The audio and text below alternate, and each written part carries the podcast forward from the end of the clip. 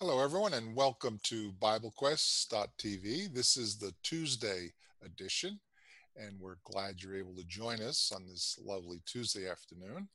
Um, we have an interesting topic we'll be talking about today, and uh, if you want to join in on the conversation, we invite you to do so. Please use the Q&A box or window or the chat window in your Zoom app if you're watching the program from the Zoom app and uh, type in your questions and comments there. If you're coming in on Scott's Facebook page, uh, use the comment box there. We'll be monitoring all of this communication as we go through the uh, program today.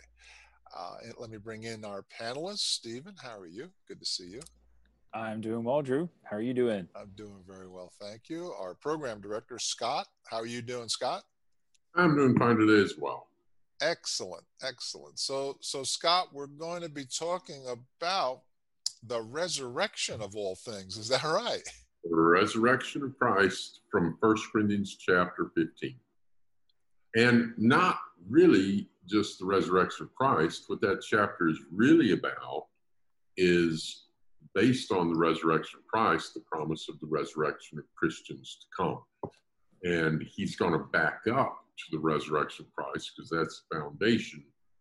But a lot of chapters really going to be about the resurrection of the believer. Important topic. Yes, the foundation of Christianity, obviously.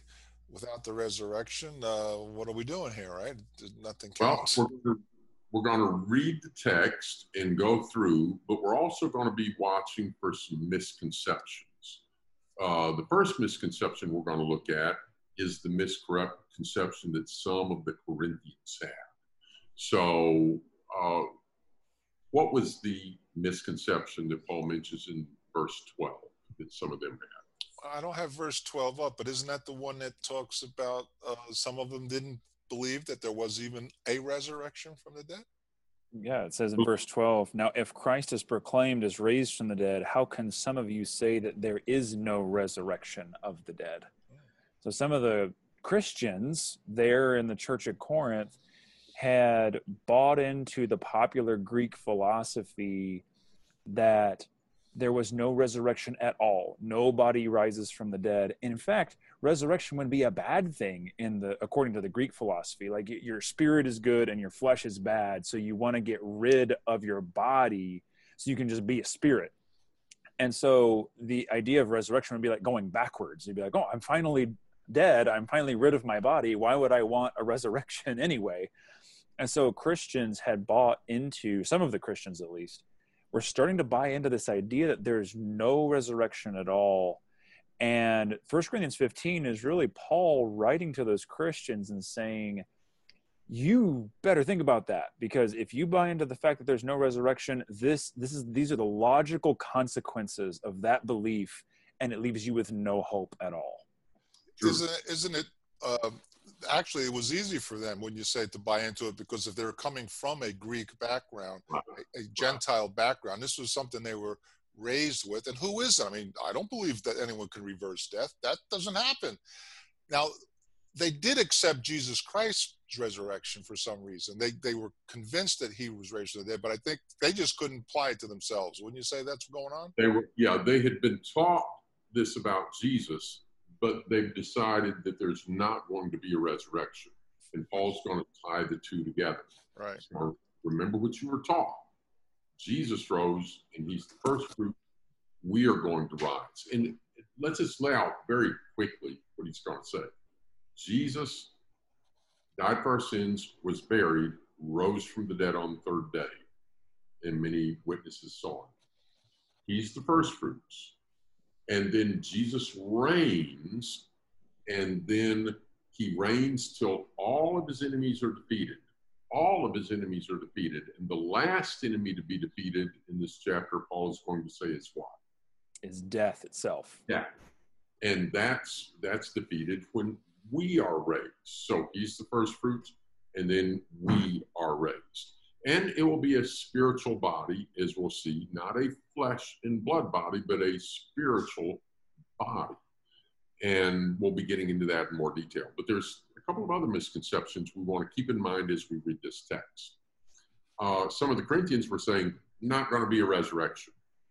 Hymenaeus and Philetus, mentioned over in 2 Timothy 2, they said something a little different. What were they saying?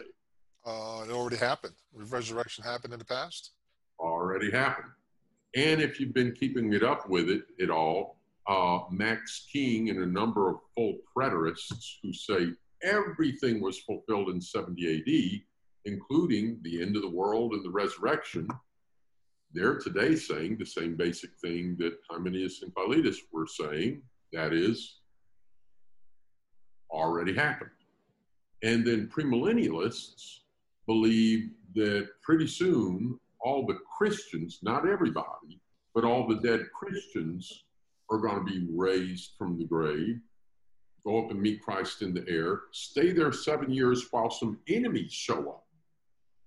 Remember in 1 Corinthians 15, we're going to see Jesus reigns until all his enemies are defeated, and then he delivers the kingdom to the Father. In premillennialism, he doesn't have the kingdom yet. Death is conquered in the resurrection of Christians before the bad guys, most of them show up in their in their timeline, and you have the Antichrist, and then Jesus comes back again, and there's a big battle where he defeats all of his enemies seven years after he defeated death in the resurrection of Christians. Then he sets up his kingdom. And then at the end of that, the other people are raised from the dead and that type of thing. So all of these misconceptions we'll be able to address as we go through First Corinthians 15. Uh, so, let me let me add to that. So we're talking to what you described was either three or four different theories of what reality I, is going to be. I had some really nice charts set up to show those three or four misconceptions, and I accidentally deleted them right before we went. Well, I wasn't going to bring that up, but but, but nice. the, the, the, dog ate my homework. Make, yeah, yeah, the dog ate my homework. All right, but the point I'm trying to make is that here you have three. That these are opposing theories that you just mentioned. Right. They all can't be right. So right. we're not going to look at what's wrong or right about them or not right about. We're going to look at what does the scripture say? What does the scripture just say on its own without my preconceived idea? So let's pull that up. And I thought I had it, but I don't. So can somebody pull up First Corinthians 15? Stephen, I know you got I've it. got it here. All right. Uh, do you want me to put it on the screen? Yes, please. All right. I'm just going to use my uh, Bible app here since I've got it handy. Let me share that with y'all and we can read that together. All right. Can y'all see that? There we go. Mm-hmm. All right. All right. So Paul begins. Now, I would remind you, brothers, of the gospel I preached to you. Let, let's quickly set this in context. First Corinthians is written around 55 AD. Paul had gone to the city of Corinth, which was the capital city of Greece, Achaia. He'd gone there about five years earlier, around 50 AD, and planted this work in this giant, important, but also very worldly city. First Corinthians is a to-do list of stuff to answer, straighten out, and fix. There's a bunch of problems that have been reported and there's a number of questions or arguments that they presented. And so instead of developing a long theme, it's like, deal with this, now fix that, now address this, now take care of that. And this is a new section. And he begins by reminding them of what he taught. And in verse 12, you will see down there why this is, he has to talk to them about this verse 12 again. Now, if Christ is proclaimed as raised from the dead, how can some of you say there is no resurrection of the dead?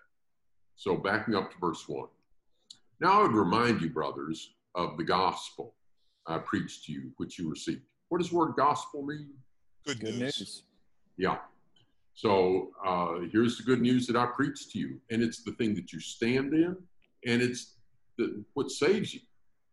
If you hold fast to the word I preached to you, unless you believed in vain.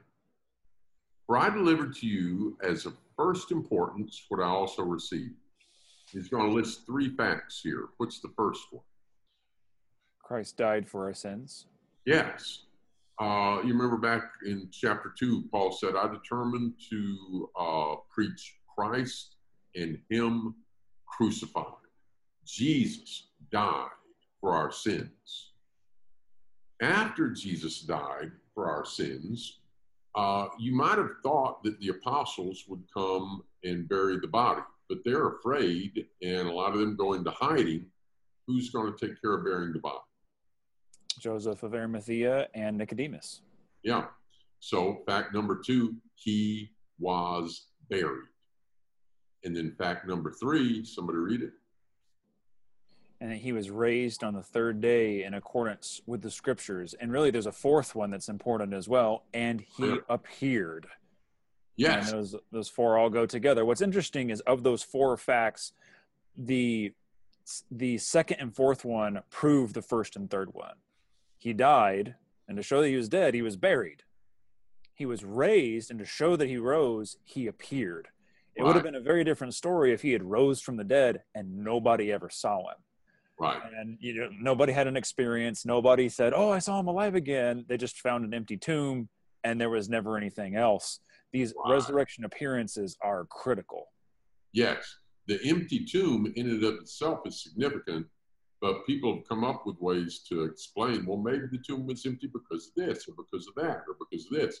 One of the problems with a lot of those explanations is it doesn't explain, even if you can conjure up a way of thinking of an empty tomb, what about the appearances? Would you say that uh, at that point, uh, what what it's we're implying there, Stephen, is that faith is based on evidence? Exactly. Right. So he's now now starts going through, and this was, as he said, in accordance to the scriptures. We don't have time to go into the detail of that, but there's Old Testament prophecies that relates to this. So, who does it mention he appeared to in this list? Who's the first person mentioned in the list? Cephas Cephas. or Peter? His name is Peter. Cephas is the Aramaic, uh, in Aramaic, I think it would be pronounced Kapha, uh, and it's the Aramaic word for rock. And this was the name that Jesus had given Peter. Uh, so if we go back to the Gospels, we see that there were some women who actually saw him first. Uh, and we don't see in detail this appearance to Peter before the other ones, but it may be alluded to in Luke chapter 24. You remember the disciples on the road to Emmaus? hmm Yeah. They're talking and they realize that's Jesus. They run back to where the apostles were and they said, He has appeared and he, he is alive and appeared to Simon. Of course, Simon was Peter's given name. And so that might be a reference to this same appearance here to Cephas. So appeared to Cephas and then to the 12, uh, not here in the technical use of the number 12 because Judas is dead, but the, the 12, you've still got that, that body of the 12 apostles. Then who did he appear to? 500, more than 500, in fact. Brothers. At And one what does time. he point out about them? I'm sorry? What does he point out about these 500 or most? Uh, more than half of that group is still alive today. Yes. So this is not uh, some legendary thing, theoretical, spiritual level stuff. He's talking about human eyewitnesses still alive that you could have gone and talked to, interviewed, etc. Then who did he appear to? James. What James would this be? His brother? Yeah. Yeah. Uh, back in the Gospel of John, back in John chapter 7, at that point in time, what does it say about the brothers of Jesus? They did Yep. not believe Jesus and what he was saying, that he was the Son of God. Not at all.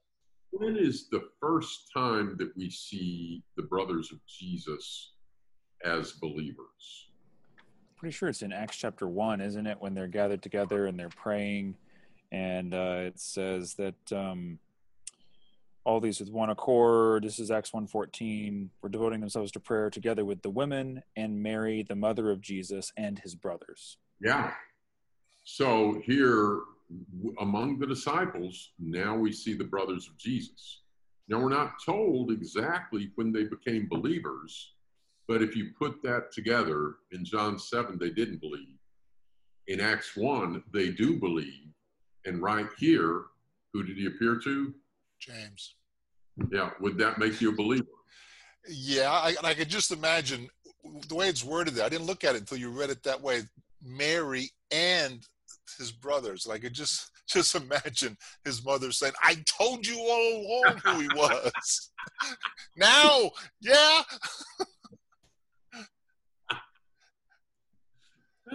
yeah, I like that.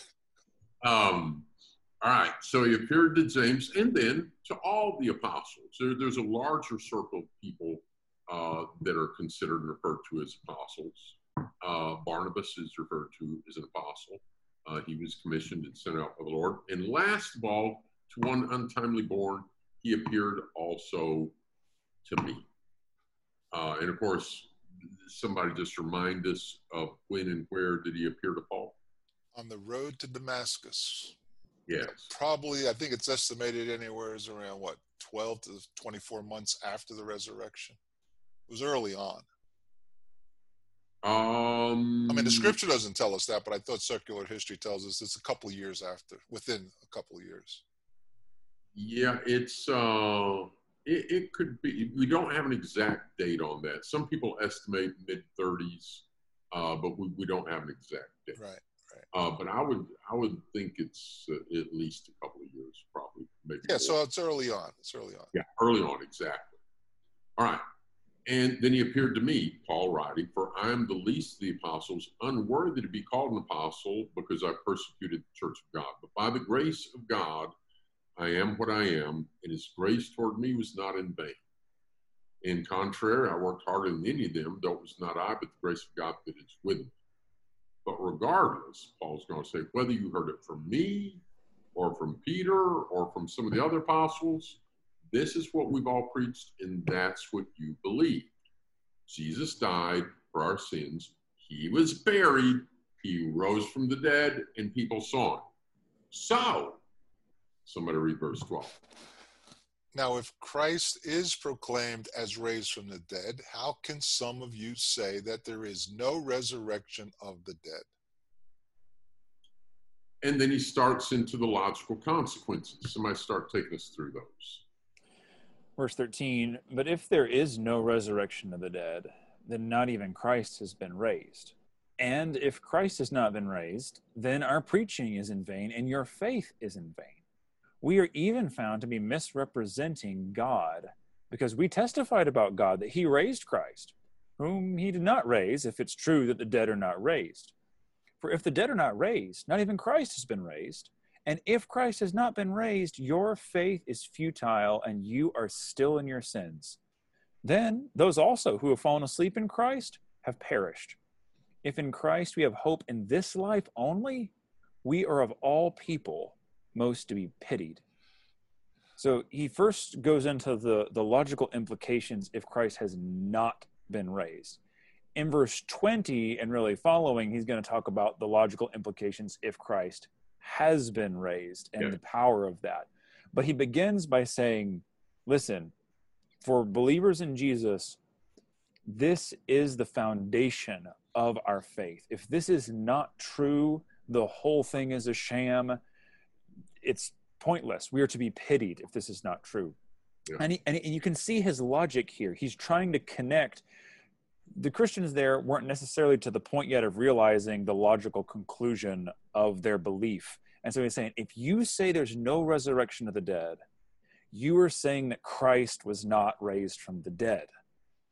Because Christ have been would have been one of the dead, and if they don't come back, then Jesus didn't come back. And he points out preaching is in vain, your faith is in vain, your faith is futile, you're still in your sins. Those who have fallen asleep in Christ have perished. There's no hope. Uh, if, if, if all we have is this life, then we are to be pitied. He's like, people should feel sorry for us and the sacrifices that we're making for this faith. If Jesus Christ did not raise from the dead, this is pointless. He goes. Right. He he even goes on so far as to say that we, the apostles, all of us, we're liars. In verse 15. That's right. Yeah. If And it didn't happen, then we're liars. And do you think I'm a liar? Did everything that I went through and everything that you've gone through, we're liars? That, that's a major statement there. And he's gone through all of these witnesses confirming the resurrection of Christ. Over 500 people said saw Jesus. But if you toss out resurrection, then you've left you you you there's no resurrection for Jesus. If there's not a resurrection. So you're throwing away one of the key things. Everything. Uh, so this is all from a negative standpoint, verse 13 on. If that's true, if there's no resurrection, here's your consequences. Bam, bam, bam, bam, bam. After thoroughly doing that, now he reverses course, as Stephen noticed, and we get to verse 20. But in fact, because all of that was theoretical, if there wasn't a resurrection. But in fact, verse 20, Christ has been raised from the dead the first fruits of those who have fallen asleep. For as by a man came death, and who's that man? Adam. By a man has also come the resurrection of the dead. For as in Adam all die, so also in Christ shall all be made in alive, but each in his own order. Who's first? Christ.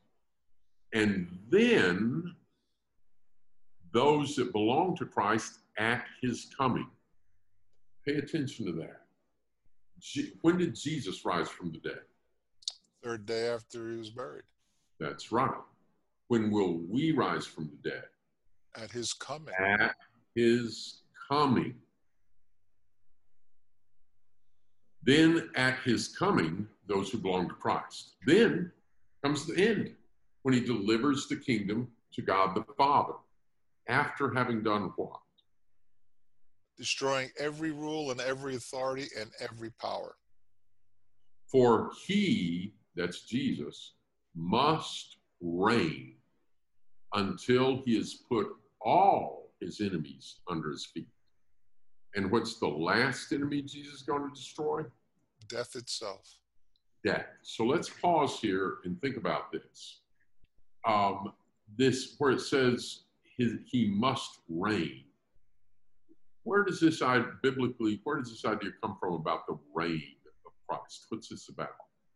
Well, on his ascension, um, when he told the apostles to go wait into wait in Jerusalem, he was being raised up, and then it was after that Peter declared, wasn't on on the day of Pentecost that he is now reigning. They, they saw him go up, and he's sitting at the right hand of God. Yes, at the right hand of God, and he quotes Psalm 110.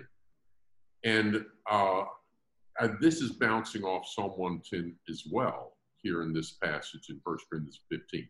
Let's go back and look at Psalm 110. So, Psalm 110 is one of our messianic passages, and throughout, in, in various places in the Old Testament, there was a promise. Somebody just kind of sum up what the idea of the Messiah would be. Not right now the suffering of the Messiah in Isaiah 53, but just the idea of the Messiah. Somebody summed that up for us.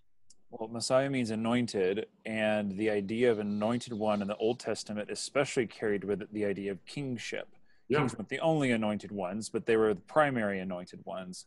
And so Psalm 110 speaks of the Lord speaking to David's superior and telling him, I'm going, you're going to sit at my right hand. And that's royal language. You sit at the right hand of the throne, you have a power and authority from the king. And he talks about ruling in the midst of your enemies in Psalm 110. People Yeah. offering themselves freely to him. So it's a it's a royal psalm that talks about the kingly power of the coming Messiah. Yeah. Let me reiterate what you just said. So his ruling is not only when it's all the good guys on the, their side, it's even in the enemies of the king will be alive and existing. He's ruling over all of them. Yes. And in premillennialism, you get rid of the bad guys before you get rid of the enemies and you get rid of death in, in, in the rapture, the death of Christians, all before he ever starts his reign. That's completely reversed from 1 Corinthians 15 and Psalm 110. Let's go back to verse 1 and look at this a little bit closer. Psalm 110, verse 1. Just to remember how important this psalm is, it's quoted over and over and over again in the New Testament. Without going into a bunch of detail, what are some of the places and how is this used in the New Testament? Yeah, it's a whole bunch of places. Uh, Jesus quotes it himself to confound the Jews and the Pharisees by saying, How can David's son also be his Lord? Um, but it's quoted in a variety of places to talk about the resurrection from the dead um, and that God has exalted the Christ to his right hand and he's now reigning in heaven and um, it's connected strongly with the kingdom language. I mean, when Jesus came, his forerunner John the Baptist said, "The kingdom of heaven is at hand." Yeah, Jesus himself said, "The kingdom is here." And so the idea of Jesus being a king coming to reign is just all over the New Testament, and of course, the Psalm 110 language is applied there all over the place. So Mary was told, "Your son is going to." Be, you know, in the line of David, and he will sit on the throne. He will be the king. Uh, and like you said, John the Baptist said, "The king repent, for the kingdom is at hand." That's uh, Matthew three two. Matthew four seventeen. Jesus says, "Repent, for the kingdom of heaven is at hand." Matthew ten seven. He sends out the apostles saying, "Repent, for the kingdom of heaven is at hand." Uh, Mark 9 1 says, Some of you are not going to die until you see the kingdom of God come with power. And, and, that, yeah. and, that, and that all harmonizes with Daniel prophesied that in the fourth kingdom, right. from the time of Nebuchadnezzar, the Lord's kingdom would be established in that during that time. During the fourth kingdom, which we would relate with the with um, the Roman Empire, yeah, the kingdom God came now, some people have not understood it because they want to say, wait, I think Jesus should be sitting on a throne in the city of Jerusalem for Jesus' kingdom to be here. Let's just answer that quickly in two ways. Way number one, when Pilate asked Jesus, Are you a king? Jesus said, He didn't deny he was a king, but he made clear where his kingdom was, what type of kingdom. Well, first of all, he didn't deny it. He said, What you said is right, but it's not of this world. Right. My kingdom is not of this world. People looking for Jesus to sit on a throne, a lowly throne down here in Jerusalem. No, no, no. That's not his throne. Would you so, say, Scott, would you say that that is similar to the way the Jews were looking for a kingdom that the Messiah was going to establish when he came? It's, yeah, it's the same thing. For instance, Charles Ryrie in his book, Basis of the Premillennial Faith, he said when John the Baptist said, Repent for the kingdom is at hand, and when Jesus said, Repent for the kingdom is at hand, they were talking about the same earthly national kingdom that the Jews expected. But Ryrie said, But it didn't come. And so they build up this whole system of putting it off into the future. Uh, but let's look at Acts 2 and then right back into 1 Corinthians 15 because they tie in together. Acts 2, Jesus has risen from the dead, he has ascended, and then there's a miracle. There's this sound of a wind from heaven. There's this uh, speaking in tongue, different languages by the apostles. And the people are gathering. How are they doing this? How are they doing this? And Peter says, Joel predicted this. It's the pouring out of the Holy Spirit. And he reminded them, You remember Jesus, the guy that you killed? You remember all the miracles he did? Well, he couldn't stay dead because Psalm 16 said, You won't leave the Holy One to Hades or let him see corruption. And he says, That's not talking about David. That's talking about David's son, the Messiah, the Christ. And then he ends up saying uh, that this Jesus, verse 32, this Jesus God raised up. There's our resurrection again, verse 32. This Jesus God raised up, and we are witnesses. Being therefore exalted to where? To a throne in Jerusalem? The right hand of God, Psalm 110. The right hand of God, in having received of the Father the promise of the Spirit. We poured, He has poured forth this that you're seeing and hearing.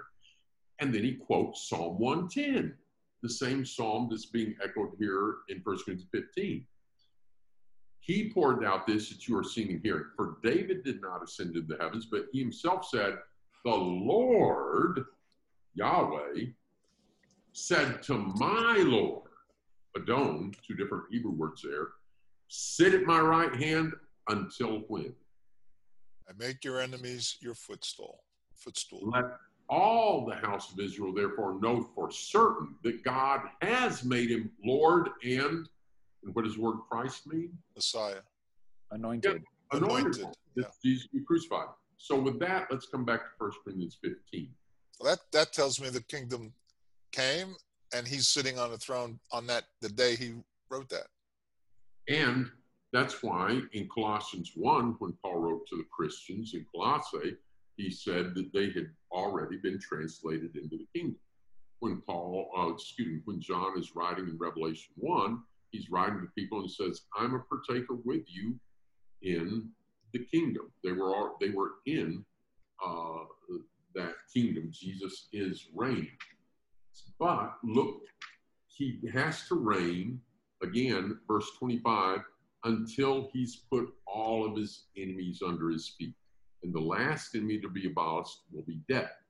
Well, that will be accomplished in verse 54 and 55 when we're raised from the dead. Somebody read verse 54 and 55.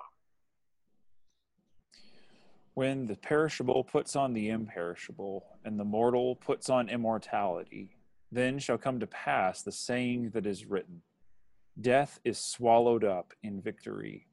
O death, where is your victory? O death, where is your sting? Okay, so when we're risen from the dead, that's when he has defeated the last enemy. So don't look for Antichrist to show up after we're resurrected from the dead.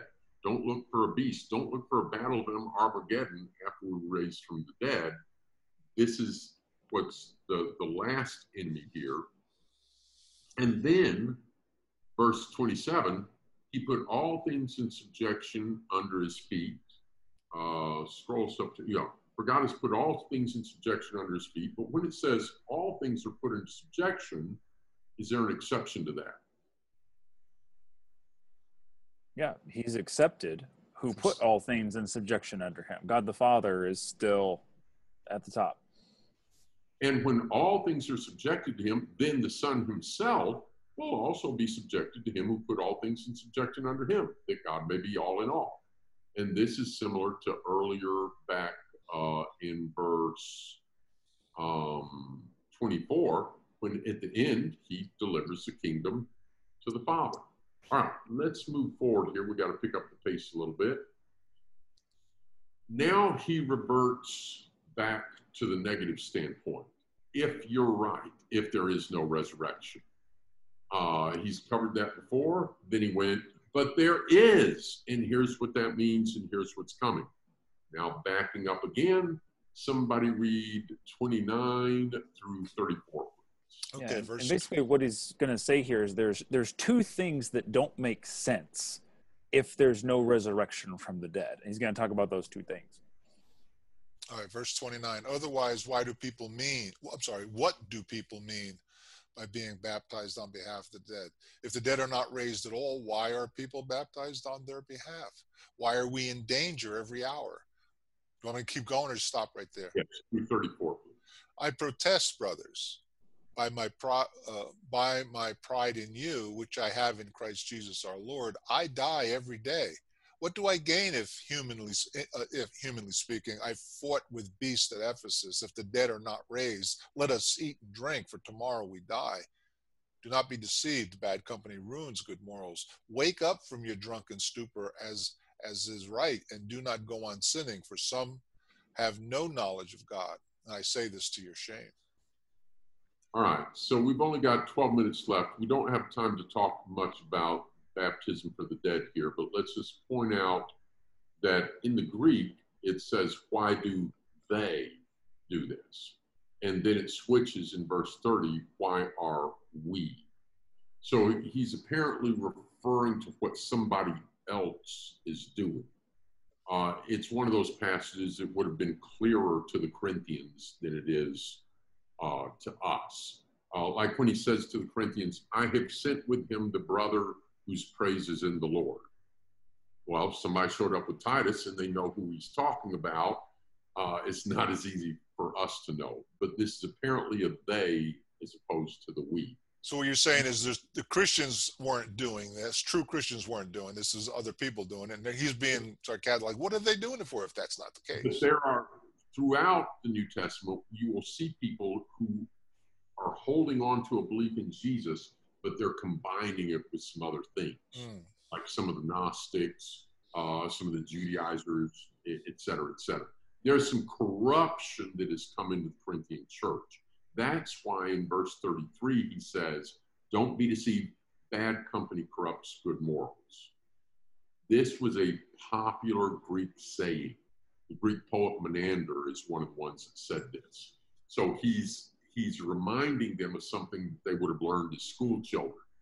And his point here is you guys need to watch out who you're hanging around and who you're listening to. You were taught the gospel and now you're being influenced by people. I'm going to sum this up rather briefly.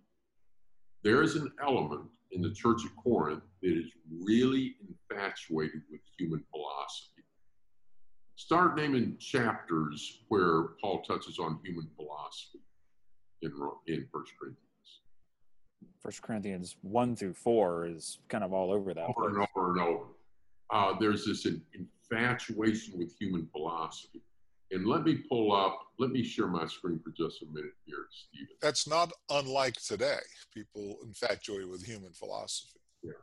So, real quickly, I want to throw this up here uh, philosophical connections in First Corinthians 15. All right, so the idea of body and soul. This is from Immortality and Resurrection, major motifs of biblical thought uh, by this author, Trinity College, Hartford, etc. Appearing in Greek thought is a sharp distinction between body and soul. The soul is pure, holy, immortal. The body, evil, earthly, corruptible. So um, they're they're wanting to be rid of body. And notice the last sentence. In Platonic tradition, the body is regarded as a prison. Death emancipates it. So Greeks besides it not being natural that dead people start living again, it seemed, as Stephen said before, backwards to them. That's why in Acts 17, when Paul is up speaking to the people of Athens, Greece, and philosophers were there, they listened to him until he taught what? The resurrection, and they scoffed at him. And it's like, no, nah, you know, they're they're done with that. First Corinthians 1 through 4, constant references to their love of philosophy. And here's two references from Greek. Uh, this is Menander, and he said, Evil companions corrupt good manners. All right. There's another quote here. This is uh, the Epicureans. Okay. They lived by the motto, you see it at the bottom of the page eat, drink, and be merry, for tomorrow we die. Now go back to 1 Corinthians 15. Let's back us up to right around verse 32. So listen to this like a Greek, you know, and says, listen, if the dead are, why did I fight with beasts at Ephesus? What if the dead aren't raised? Let us eat, drink, for tomorrow we die. In other words, might as well go ahead and be an Epicurean. If this is it, you know, then you could go with the Epicurean thing. You need to watch who you're listening to. You're listening to Greek philosophy here. You need to stop that. Wake up from your drunken stupor, as is right, and do not go on sinning, for some have no knowledge of God. I say this to move you to shame. But they've got an objection. Somebody's going to say, what? What kind of body are they going to come with? And I, I, don't know. They might go into like, what about people lost at sea or who yeah. burned, or you know, there's a lot of things that can happen to a body besides it being buried in the ground. Yeah, I mean, if you died yesterday and you're buried today, you might not look too bad. If you were buried 500 years ago, you know, how's this going to work? What's it going to? What kind of body are they going to have? Paul says, You foolish person, what you sow doesn't come to life unless it dies, and what you sow is not the body to be, but a bare kernel, perhaps wheat, perhaps some other grain. God gives it a body as he has chosen, to each kind a seed of its own body. Not all flesh is the same, but there is one kind of humans, another for animals, another for birds, another for fish. There are heavenly bodies, earthly bodies, but the glory of the heavenly is one kind, the glory of the earth is another. There is one glory of the sun, another glory of the moon, another glory of the stars. Stars differ from other stars in glory. So it is with the resurrection of the dead. What is sown is perishable. What is raised is imperishable.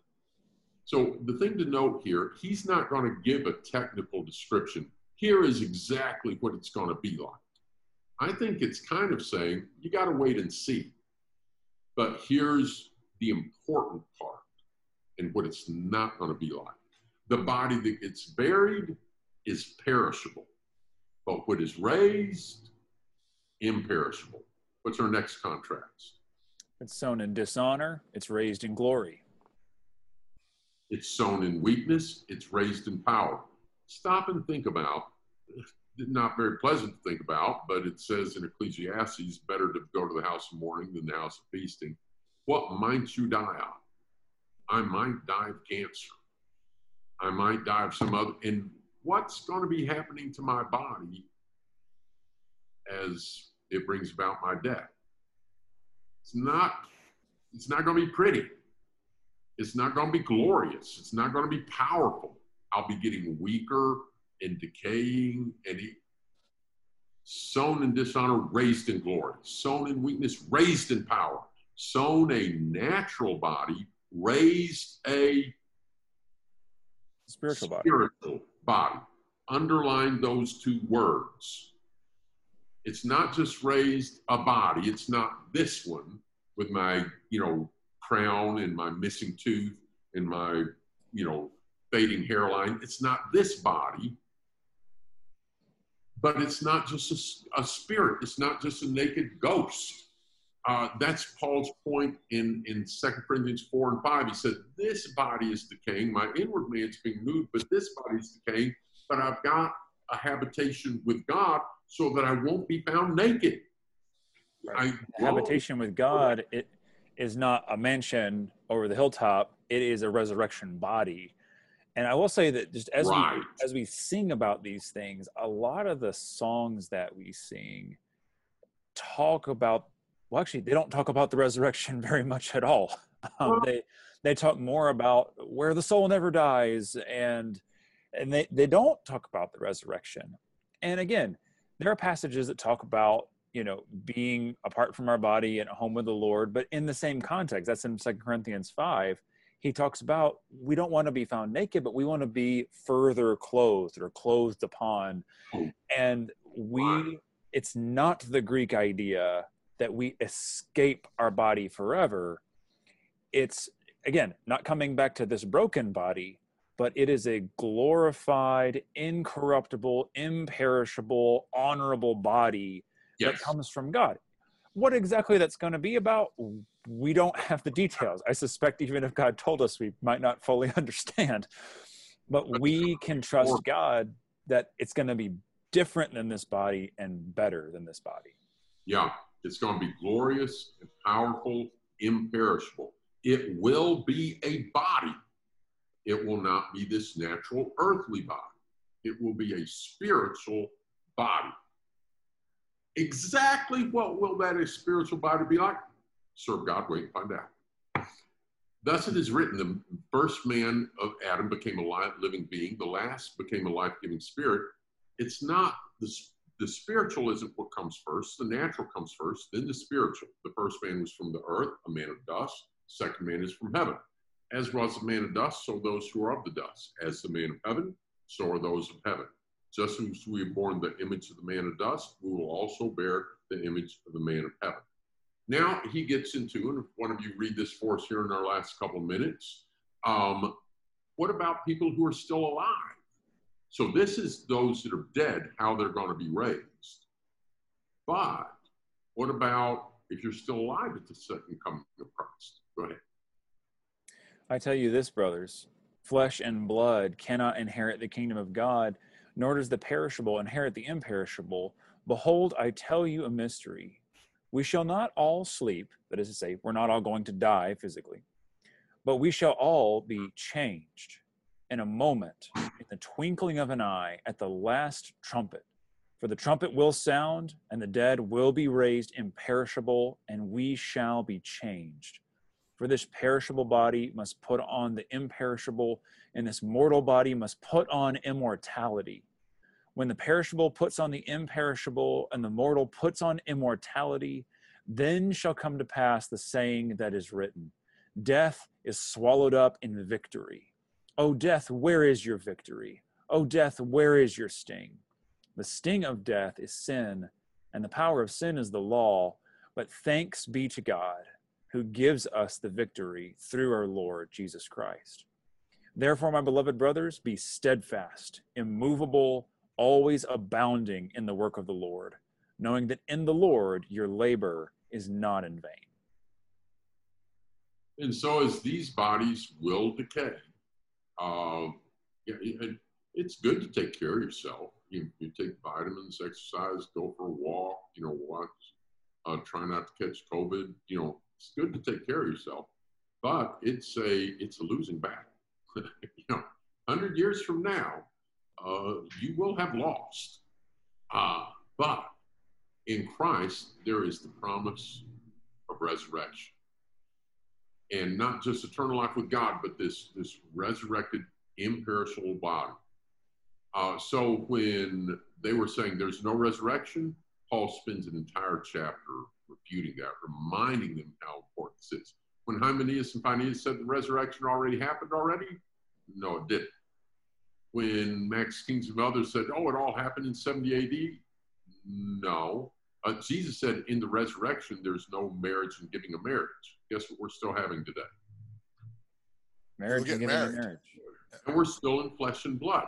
This is something that it says will happen at his coming when he's finished his reign and he defeats all enemies and death is defeated. Uh, and he who has the keys to death and Hades uh, brings this uh, resurrection to us. Scott, you said uh, 100 years from now we're, we're going to lose the battle. I think I'm going to lose the battle before 100 years from now. Yeah, yeah, yeah. But this is what's comforting.